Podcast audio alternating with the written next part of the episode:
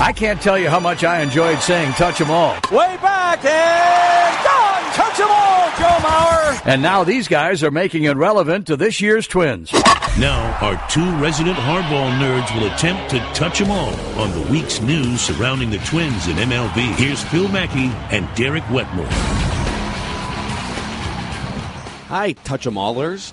It's Phil and Derek, and uh, we want to wish you a happy World Series season as we en- enjoy one of the, the great colossal matchups in World Series Yeah. history through two games. Sorry, you caught me off guard. That that reminded me of those infomercials where you turn and look at the camera and it's like, oh, hello, as if you didn't expect that camera. Oh, hi everybody. Hi guys, didn't see you there. I guess we could call the audience touchers, but that might be a little bit creepy. Touch 'em allers. We'll work on that.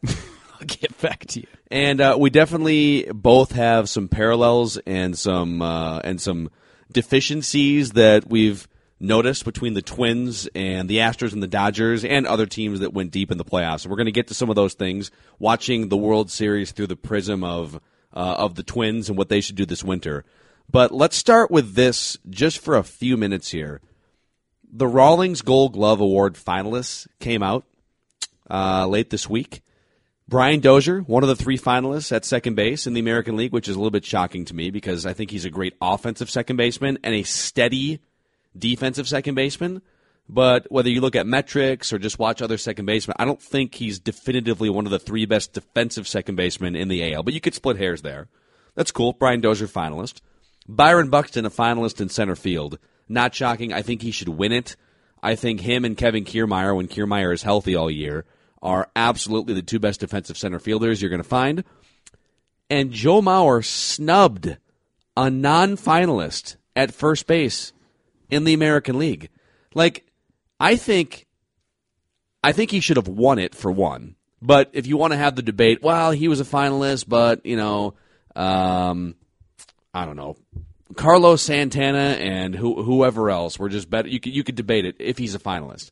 To not be a finalist at first base for the Gold Glove, I'm struggling here, and I just went to go look up in case the eye test was was maybe uh, maybe you just get too biased when you're watching Joe Mauer play 162 games and you don't watch a whole lot of the other guys. But uh, so the eye test was definitely in favor of Joe Mauer. If you go look at a couple defensive metrics, let's start with UZR, number one in baseball among first basemen. UZR, Ultimate zone rating. defensive runs saved, DRS for short. Joe Mauer ranks sixth among all first basemen. Joey Votto, number one, Carlos Santana, Mitch Moreland, Paul Goldschmidt, Anthony Rizzo, and then Mauer would be third among the American League guys. Yep. Um, I could go to a couple other ones here, but I'm just, I guess, I don't want to be Mr. Homer guy here, but how Joe Mauer isn't a finalist at first base is a huge. Tra- uh, I was going to say travesty, but like there's way more important things. But it's like a baseball Gold Glove travesty. We'll call it that. Right. Within the context of what we're talking about, Yeah. B R U T A L, brutal for Joe Mauer not to be in the top three, and Eric Hosmer, who had a down year at first base, to be mentioned based on Yeah, what reputation. happened there? Is ridiculous. Uh, Carlos Santana improved as a first baseman. I'll for sure give you that. Hosmer was a minus seven defensive runs saved, 17th among qualified first basemen. And look, I'm a stats guy, but I probably, and you can attest to this, Phil, probably more than most stats people. I think that there are some severe limitations in defensive stats that we just we tend to be overconfident in like, oh well, his UZR per 150 was 7.5 and the next guy's was 6.5. Exo facto, he was the better first baseman. It's Yeah. like, this is not that cut and dried. War is not that cut and dried. But when you look at uh, not only just the advanced defensive metrics, but even basic things like Fangraphs tracks scoops. How many errors basically did you save your infield? Mauer was right up there. He wasn't number one, but he was certainly ahead of Hosmer. And then you're talking about things like uh, I, I hate errors as a defensive stat, but Mauer, if you're counting based on errors, he only had two all year. One of them was a drop pop up in foul territory, right? So I see it. He kind of had one. I think when you combine those stats plus the eye test of watching all these first basemen, and I watch no first baseman more than Joe Mauer. Don't get me wrong; it's not like I'm taping Royals games so that I can then assess Hosmer's relative value to Mauer first base. Look, I, am not the perfect person to answer this I, question. I actually did that for all 162 in case you want to go deep on that. I want you to explain. Yeah. I actually need you to get back into spring training too to see like the relative difference between Sure, all those yeah. games. Tiebreaker. I think that if you combine watching multiple first basemen play, and you know, you see every f- opposing first baseman a couple times a year. I saw Hosmer play a fair number of games against the Twins this year. Joe Mauer flat out a better first baseman this year. There are three things that stand out to me about Joe Mauer. I'll run them by you, but maybe we just get off this because a I don't want to rant about it. B I just don't get worked up too much about the Gold Glove awards. I I mean I think it's an omission. I think it's a mistake to not have Mauer on there. I think you could make the case that he should have won it. There's a lot of guys who who win it off reputation. I think Derek Jeter won one later in his career when like Yeah. he was a totem pole Sure. at shortstop. He might have been the 15th best shortstop in the American League at the time. And sometimes, you know, because what's the because it's you divvy it up now. There is a certain percentage of statistical value in the voting, right? I think it's But like then twenty five percent is based on stats. Like but major league coaches vote and and so what happens i'll use jeter as an example and this happens this is where guys get tricked with the eye test if he makes that late in his career he he's playing shortstop the jeter jump play to his right he backhands a ball and does the jeter jump well andrelton simmons plays that ball like a normal ground ball like he, he gets over faster He forehands scoops it. it yeah forehand scoops it like looks Yeah. at his watch and then throws the ball over but Right. it looked it looked like a more incredible play for jeter because he's And- slower getting to the ball And there's the argument, and I don't know if this is working against Mauer. Truthfully, it can't. But that Jeter is the guy that you'd trust in Game Seven of the World Series with a ground ball hit right at him. So there's a certain element of value added to that. I get it, but where I think in Andrelton Simmons or in the context of the Twins, a Byron Buxton is somehow more valuable than the guy who's steady and will make the plays within his range is that they're getting to balls that other guys are letting bleed through the infield for a hit. And that happens multiple times per season. So I'll get off I'll get off this soapbox here, but it's it's brutal that Mauer was not a finalist for the Rawlings Gold Glove. Three things that I think he really improved this year and are a great sign for the Twins.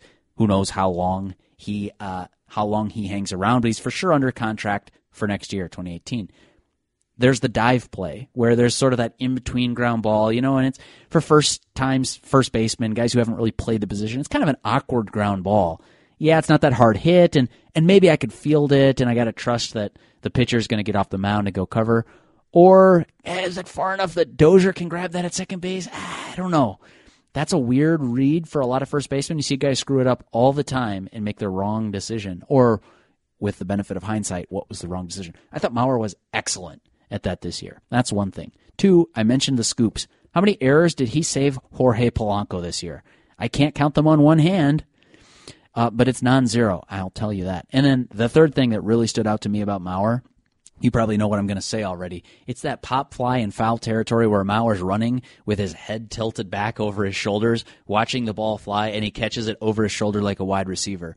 Mauer was so good at that play, stealing what I perceive to be extra outs away from opposing hitters that that helps the pitching staff over the course of a full season. I thought Mauer was exceptional at all three of those plays. I don't know what more you want out of a first baseman, um, but I promised I'd get off my soapbox, and here we are, 30 minutes later. I'm still ranting against over the shoulder foul. No, pop-ups. I'm with you. Like, so he, he he should he should he should win the Gold Glove as a first baseman. At the very least, he should be one of the three finalists in the American League. It's ridiculous. Uh, I want to tell you, based on watching two games of Astros Dodgers and observing the rest of the playoffs and last year and and so forth. There's a player on the Twins. I think he's he's always been important, but I think he's the most important player going into next year on this roster. I'm going to tell you about that in a second, but uh, the brand new 2018 Camrys are in at my favorite dealership and service department, Luther Brookdale Toyota, 694 on Brooklyn Boulevard in the Twin Cities here, and you can find all the information about these brand new cars, sleek new look, upgraded technology on LutherBrookdaleToyota.com. My family and I have been going to the same place for a very good reason for a long time. They're like fam- family to us, so uh, you can get that same relationship, the same durable cars, the same experience that we've gotten for a long, long time. Luther Brookdale Toyota, 694 and Brooklyn Boulevard.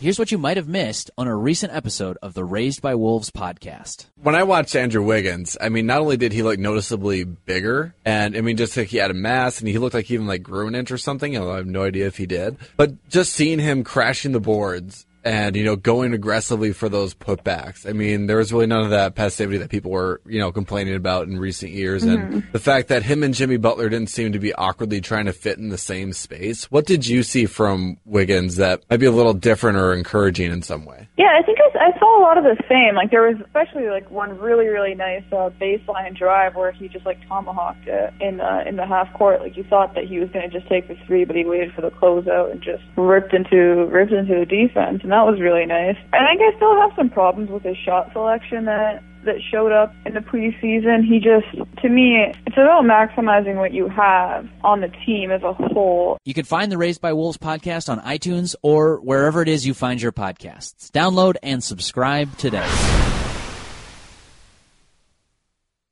So, a bunch of observations. I mean, there's a million things to talk about just from a baseball standpoint. Game two was one of the great World Series games of all time. Um, just uh, the the Dodgers didn't have a non home run hit until I believe the ninth inning, Tenth inning, I think. tenth inning. Yeah.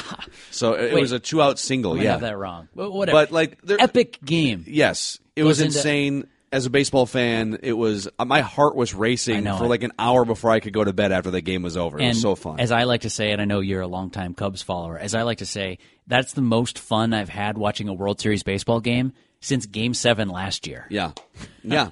so three World Series that's- games ago. people yeah. didn't like that, Because but- baseball's been awesome for a couple years now. Yeah.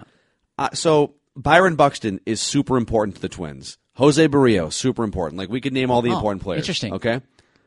Jorge Polanco Okay. might be the most important piece to the puzzle going into next season. When you look at the blueprint and the central pieces of World Series winning teams or teams that get really close, look at the shortstops and the productivity and and the things they're able to impact defensively and at the plate now across the best teams in baseball. Corey Seager back in the lineup now for the Dodgers. Carlos Correa hitting crucial clutch bombs all over the place and making slick, amazing plays at shortstop. Francisco Lindor for the Indians the last couple years, a team that knocked on the door in Game Seven of a World Series championship. Addison Reed. Addison Russell. I mean, I'm sorry, Addison Russell. You've got Addison Reed on the brain because you're. It's our reliever Twins to sign podcast, yes. Uh, although I'm sure Addison Reed could maybe uh, field a ground ball if he needed to. I think not only is shortstop the most important position on the diamond, you could argue, just like anything up the middle, catcher, pitcher, shortstop, uh, up to center field. But the bar is going up and up and up for what shortstops are doing in this league. We thought we had a shortstop renaissance like 15 years ago when it was Miguel Tejada and Alex Rodriguez and Derek Jeter and Nomar with the with the Red Sox, and there was a couple other guys in there. The list of top shortstops is so crazy right now, and Jorge Polanco was so good in the second half. If he can start to emerge and fulfill his upside and play at his 90th percentile, um, I just don't think you see World Series winning teams with mediocre shortstops in today's game. I, it's it ain't going to happen this year. You got Yeah. two of the best right now. Yeah, you could say the same thing for catcher, but sticking to the Twins roster because I don't think anyone's going to argue Jason Castro will develop into a top three catcher in the league. That's fine, and I think I get hung up on Jorge Polanco. See, when you teased before before the uh, quick break that you said there was one player who's as important or more than anyone else. I was thinking through. I'm like, who's he going to say? And in my head, I thought you were going to say Berrios because you need that top of the Well, rotation guy. I mean, So obviously, you, you could pick hairs. You could argue my point Sure. on end. No, I'm not going to. I'm not going to. I'm not even looking for a fight as to who the most important player I is. I will fight you though. Straight up, I'll do Let me it. hold on. Let me continue real quick, and then you chime in. Okay. I'm just going to go through a list of of of the best shortstops in the game, or just a list of these. These are just offensive performances. There's a lot of great defensive guys here too. Elvis Andrus hit 20 bombs and had a 344 weighted on base. His OPS was up over 800. 25 stolen bases. Didi Gregorius, although he was, uh, well, he went back and forth second base and shortstop for the Yankees. Um, Xander Bogaerts for the Red Sox actually had more of a down year compared. Andrelton Simmons was an offensive contributor and one of the best defensive shortstops. Zack Cozart with the Reds, who no one really talks about because the Reds are terrible, got on base at a 385 clip and hit 24 home runs. uh, Segura with the Mariners. It's I mean Brandon Crawford with the Giants is is a is a rock solid defensive shortstop who can give you something with the bat. So it's almost like point guards in the NBA where you look around and you say, oh, like if you're a Wolves fan, Oh, Ricky well, like Ricky Rubio, yeah, oh, and Yeah. Jeff Teague, right? If you're you know Pacers, Hawks, Wolves, yeah, you go 12 or 15 deep between Chris Paul and Steph Curry and James Harden and so forth, Damian Lillard. So it's kind of a renaissance right now in baseball. Yeah, I think that leads perfectly into my point about Polanco, which is I hate to say it, I don't see him in that category, and more to the point, I don't see him emerging into that category. I'm a big Jorge Polanco guy. After a couple of months when he was hitting terribly, I, I was like, throwing my hands up. I was like, what's going on? This guy put up good minor league numbers. He showed impressive poise at the plate in the big leagues at age like 22. He looked like he belonged well before he should like look like he belonged. And here he was, one of the worst hitters in baseball. I could not figure out what it was. What's going on here? Where's the bat? And on top of that, you still don't really trust the glove in the arm. What's going on? Well, then he went on a tear. He and Byron Buxton you know, rose like the phoenix um, from the ashes and really carried the Twins offensively down the stretch. It was one of the best teams in baseball without its offensive superstar, Miguel Sano. I like the bat. I'm not going to be cooled on Jorge Polanco's offensive game, but I just saw too many questionable instances this year where I watched Jorge Polanco make or not make a play, and I thought, you know what? A big league shortstop makes that play. I don't know how often that happened for you, but it was at least a dozen times for me that I thought whether he got credited with an error or not, sometimes I just flat out disagreed with the official scorer's decision. On other times, yeah, okay, that's not an error, but go ahead and make that play.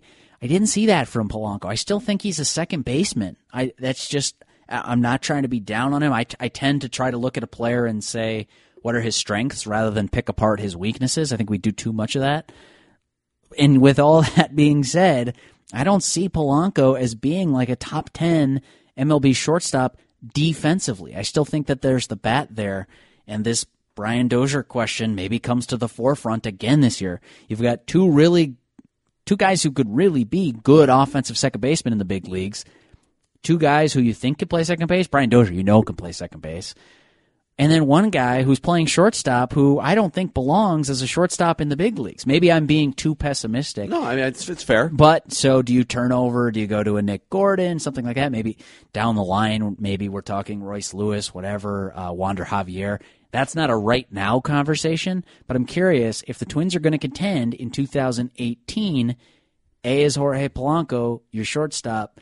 B, man, is he that middle of the infield rock that you're talking about that all these good teams really have? Yeah, I'm and for the sure. record, I'm with you. I don't know if he is. I just know that he's he's impo- if if he doesn't become that, it's going to be hard to compete with some of the other teams that have that. super important. Something else I was trying to envision, especially at the end of game two, when you're watching these Rocky Balboa like haymakers being thrown back and forth between elite relievers and best lineups in baseball. Two run deficits wiped away by bombs, right? Puig, bombs. Just a, a record number of home runs in a World Series game in that game, too. That Puig bomb was the best, by the way, because everybody else was bat flipping and Puig He locks the bat down. and sets it down. And ordinarily he's bat flipping on warning track fly balls too, so it was a change of pace for him. But I kept trying to think if Kenley Jansen is having a hard time, you know, keeping himself under control and throwing pitches past some of the best hitters in the world, the Houston Astros. And on the other side, if Ken Giles throwing 100 miles an hour is having a hard time, you know, figuring his thing out and giving up home runs and warning track fly balls. What does this look like if Alan Busenitz is trying to get these outs right now? What is if you put Ryan Pressly out on that mound in this situation facing these same hitters? How would that end up if Kenley Jansen and Ken Giles can't even get out of the jam? Yeah, well- so the Twins have a lot of work to do this offseason. I like where this podcast is going. I want to bring it to an area of comparing and contrasting. Hey, here are the two World Series teams. There are a couple teams that were close, but we'll ignore them from this conversation. How do the Twins compare? Um, but a quick note that the good news for the Twins and Twins fans is that it's probably not going to be Alan Busenitz or Trevor Hildenberger in that spot because if the Twins front office is a regular listener of the Touch 'Em All podcast, they They've will have already known signed Wayne Davis, actually. Wade Davis is the guy that you want in that spot. But to underscore that those are two of the very best relievers in baseball, two guys that you would trust 100 times out of 100 in that spot. And it's not bulletproof. It's not perfect. Yeah, nor should it be against No, that's those hitters. baseball. Yeah. Uh, I I did have someone I, t- I tweeted that out uh, during during the game when all the home runs were happening, and someone responded, "I think I would trust Hildy. Like he's you know, making a case for Trevor Hildenberg." Oh. Or, uh, and I and I said, "Listen, I love I love me some Hildy, but I don't know if Hildy's getting out of this thing one two three if Kenley Jansen can't. If if Ken Giles looks like he has urine running down his leg when some of these Dodgers hitters are coming up to the plate, all due respect to uh, to Hildy, I don't think that's a fair point to make. That's right. Bring in Wade Davis. I like Hildenberger too. Bring in Wade Davis. Uh, so bullpen aces is a big differentiating factor between the Twins we saw this year and some of the best teams in baseball. Hell, you could make the point. It's the reason that the Twins didn't go farther in the playoffs. Is that the Yankees had a super bullpen that they got to deploy and shut things down after Luis Severino failed to get out of the first inning. Yeah. So bullpen ace is a big differentiating factor. Go sign Wade Davis. I got a column coming up soon too about like how could you build this thing if you're the Twins? Yes, you got to focus on starting pitching. So the column isn't just going to be make Berrios a reliever, but in addition to focusing on filling out your starting staff, you also have to have an eye towards this sort of top end bullpen if you're the Twins. If you want to be in the same conversations with some of the Astros, the Dodgers, the Yankees, uh, the Indians, teams in that mix, if you want to be there, you got to do some of the things that they're doing really well right now. But to pivot too, there there are a couple other differences that I see um, and, and actually one similarity. I'll start with the similarity because the Astros were terrible for years, lost 100 plus games, multiple seasons in a row, finally have turned it around, and now they look like they're, they're here for good. Now, I'm not comparing the relative talent levels. I think that the Astros are step ahead of the Twins in that regard on the position player side, but specifically on the pitching side but that's the sort of the framework that the Twins are going with right now, right? You're bad for a long time. You get some high draft picks. Carlos Correa and Byron Buxton were the same year. Um, now the Twins got Royce Lewis, number one overall last year. He'll probably be an impact player at some point on this thing. But like that's the blueprint that the Astros did to get here, and the Twins are hoping to track along that same one. By contrast, the Dodgers, the Dodgers did not follow that blueprint at all. Yeah, yeah. The Dodgers just have a great team. Justin Turner turned into a superstar. That's, a, excellent for how about them. that? That right there. It's huge. The Twins had interest in Justin Turner. Uh, it was like three off seasons ago. Actually, it might have been like four or five years ago when he was on his way out of the Mets organization because he's been with the Dodgers for four years now, and he's just slowly gotten better and better. And for people wondering, how does a guy like that go from, you know, age 27, mostly in irrelevant wet newspaper rolled up as a as a bat utility player to being one of the great hitters in the league and the third best postseason OPS of all time. It's all about the launch angle. I mean, this is a sorry about this this diversion here, but It's fine. But I think it speaks to how organizations and players can change their fate pretty much overnight. He went from eight years ago, early in his career, a sixty percent ground ball rate offensively. Now it's 30 So he's completely overhauled his swing. He's just swinging for towering fly balls, and it's working. Yeah, I mean, he and Josh Donaldson are kind of the poster child of this Yeah. approach of like, don't hit it on the ground. You can't hit a home run on the ground. And uh, Doesn't don't the, the Dodgers batting cages in their minor league system? I saw this on Twitter. They have signs up that say "No ground balls ever." Oh, I'm fairly certain that's a thing in the Dodgers organization. hey, if that's your organizational philosophy and you're focusing on that, and then that could lead to a guy like Justin Turner breaking out. So anyway, just to get back on like how the Dodgers built this thing, it's like, well, okay, Clayton Kershaw helps. That's a good starting point. Spent big money on Kenley Jansen to re-sign him. You got a pretty good bullpen. You filled out the starting staff, whether through a trade of a guy like Yu Darvish, or even just some signing. They spent a lot of money on Rich Hill um, this this off season. In fact, he was kind of the top free agent available. Um, but like you look around the diamond, my God, Cody Bellinger has emerged as a superstar. I mean, Joc Pederson had a breakout year a couple years ago. He's kind of more of an afterthought now in that lineup. But Yasiel Puig's a great player. Corey Seager, you mentioned these young players that coming up and like, oh, wow, that's a nucleus that you can be afraid of. And they have more guys in the minor leagues that are going to start to surface into that conversation probably in the next year or two. But I, I mean, they're two distinctly different paths. And if you're a Twins fan looking for a model, the Twins are much, much more Houston Astros than they are Los Angeles Dodgers. Yeah, you know, the Astros once four or five years ago stripped their payroll down to $11 million in the middle of the season. And they went in with like a $30 million payroll and stripped it down to $11 million 11? in the middle of the Oh season. Yep. They traded away a couple of the veteran guys who made some money. Jeez. And and of course, like they had to explain to fans why and how they were losing 113 games a season, and why you have to trust the process, like the Philadelphia 76ers have been saying for a long time. And so, I agree with you on the matching blueprints. If the the Twins aren't going to go out and spend 300 million dollars on payroll, obviously, could they stand to spend a little bit more? Of course. Yes. And they should. But the lack of a salary cap means that the bigger markets are going to have more revenue opportunities, more TV revenue coming in, et cetera, et cetera, and they're just going to have more funds to spend. And every owner is worth $2 billion, so that cancels out. Sorry. But the Astros' brilliance is building 80% of their team, basically, from within drafting, developing, international free agents or international signings when these kids are 16 years old maybe trading for hidden gems in the minor leagues or guys like Ken Giles, who are pretty good relievers with Philadelphia, but there's another level to get to, and the Astros knew that. And then they sprinkled in the seasoning. That's when they start to go after the Josh Reddicks. Okay, now we'll bring in the Brian McCann over here. Mm-hmm. Make that trade for Justin Verlander over there. That's right. And boom, now you're sitting here. It's a five game series to go as we record this, with the series tied at one apiece to win the championship. And Justin Verlander's more steak than seasoning, but you had to be in that position to even consider adding another steak to your plate. Um, in fact, you remember Dallas Keuchel was outspoken at the non-waiver trade deadline, saying we should have done more. All they'd got was Francisco Liriano to add a lefty to the bullpen. Well, all right, go prove it. Go win a bunch in August, and we'll hope that an ace like Justin Verlander is available August 31st. Sure enough, they add him. So you, you have to put yourself in that position, and then when you're there, you can't be trigger shy. On the payroll front, I found this uh, this website, stevetheump.com slash payrolls.htm.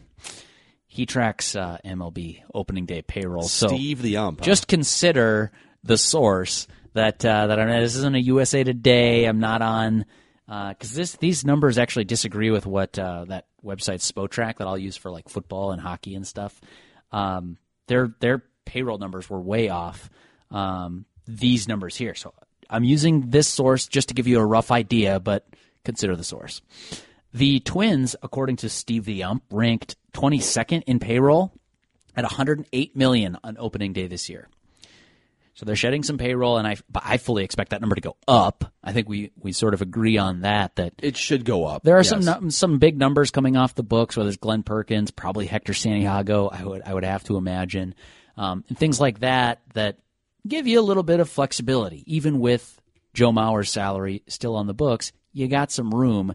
Even if you're just going back up to that 108 million figure. But now I think you're the Twins that are in a spot. You made the postseason. Now, come on, take yourself a little more seriously this winter. Spend some money this offseason. You can see that number go up. Um, that that ranked 22nd. The Houston Astros ranked 18th at 124 million. Wow. Now, I don't think that's like a huge, uh, like unreachable jump because the Cleveland Indians, Colorado Rockies, Kansas City Royals, they're all in that 124, 140. I want people to remember that all of you payroll whiners out there, many of whom probably don't listen to this podcast because I feel like we've cultivated uh, a tribe of people that think beyond like payroll and and pound their fist on the desk. But the best team in the world, if the Houston Astros are, and maybe it's the Dodgers, in which case they spend the most money. and I'll get to that in a second. Um, so yeah, I mean, like, obvi- I'm not saying it's irrelevant, but the Houston Astros, you said, are bottom half of the league in payroll. Yep, they rank 18th at 124 million. That's like 16 million more than the Twins spent. and are still managing to pay. They're still managing to pay a lot of money for some players, but they've been smart about the cultivation and the, and the development of other places on the roster. Um, that just goes to show you it's more about your creativity and your curiosity as a front office and how you build your core Yeah. and how you develop the 120 to 150 young players in your system in any given time period. Like, can you can you squeeze an extra five big league players and two superstars out of that group by just coaching better and scouting better and and cultivating better? You're not gonna you're not gonna fix a flawed organization through free agency. You're gonna get a bunch of Ricky Nolasco's, the third best starter on the market, for fifteen million dollars. Like, that's not how you're gonna fix it. So and that's it- interesting. Super helpful if you're the Indians, if you're the Astros, to have Francisco Lindor close, making close to the minor, major league minimum. Have Carlos Correa. Have uh, is Jose Altuve getting paid yet? I don't think he's getting paid. Uh, not to that extent. I think he makes about. Se- I want to say he makes like seven million dollars. Okay, I think he's uh, still in arbitration. Looking this up, uh, according to Baseball Prospectus, Jose Altuve made four and a half million dollars this year, and he's got a six million dollar club option next year. I wonder Okay. if they'll pick that up. yeah, yeah, that'd be a tough decision this offseason. They're going to have to roll up their sleeves He's- and make some tough calls. He's pretty short. Yeah. I don't know. As my girlfriend pointed out, he like he's like obsessed with sticking out his tongue and spitting. Those are two things that a lot of players on the Astros have in common. That was also a great humble brag. what that I have a girlfriend. You have a girlfriend, yeah. Oh, great. Well, let's all celebrate that fact. I think that there is this uh, like we got to get past the dollar figure and talk more about like spending efficiency and say that a guy like Yuli Gurriel and Correa and Altuve and all of these guys not making millions and millions and in some case tens of millions of dollars you can just afford to go out and be better on the free agent market. You can afford, and that's uh, the position I think the Twins find themselves in here the next three, four years. Miguel Sano, Jose Barrios, Byron Buxton, uh, Jorge Polanco, if you like him more than than I just um, that I, I kind of just rained all over his parade. But Eddie Rosario, Max Kepler, these guys are all young. We haven't even talked about the wave of pitchers that I think we both kind of expect here in the next year two years to have an impact on the staff.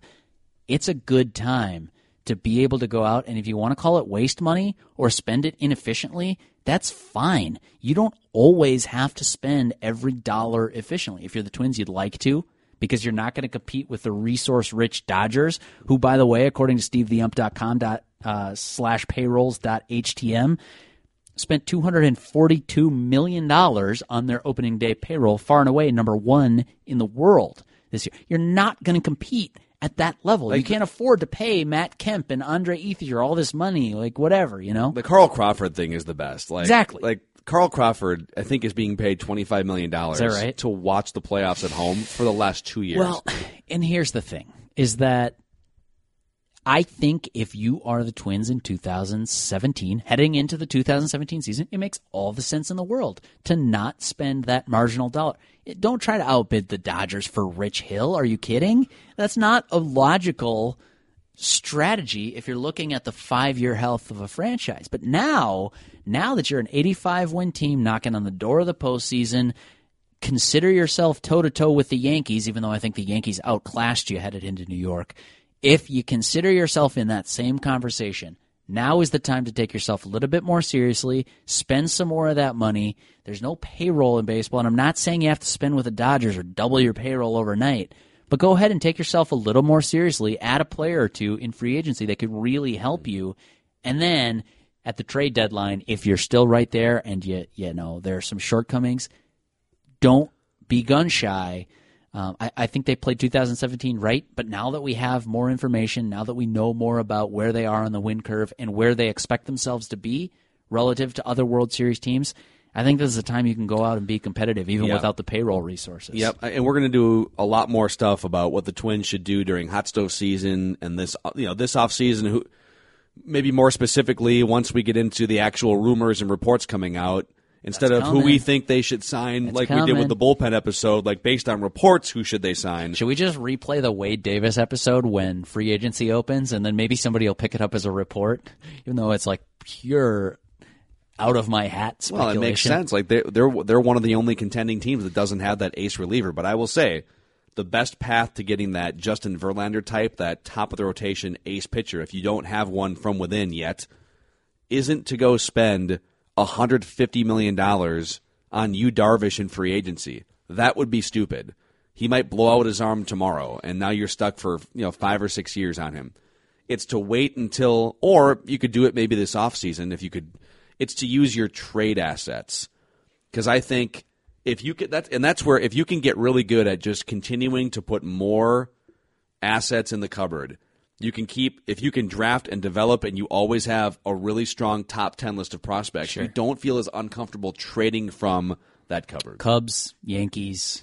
we'll just we'll just draft more we'll just Exactly create right. more more another Royce Lewis another uh, Eddie Rosario whoever it may be Another Nick Gordon, Stephen Gonsalves, Fernando Romero, and suddenly you're not quaking in your boots at the trade deadline as a Twins fan saying, "Oh God, we can't give up one of those guys who I've Yeah. never seen play in the big yeah, leagues." yeah you can they'll just find another guy There'll Exactly. be another one. yep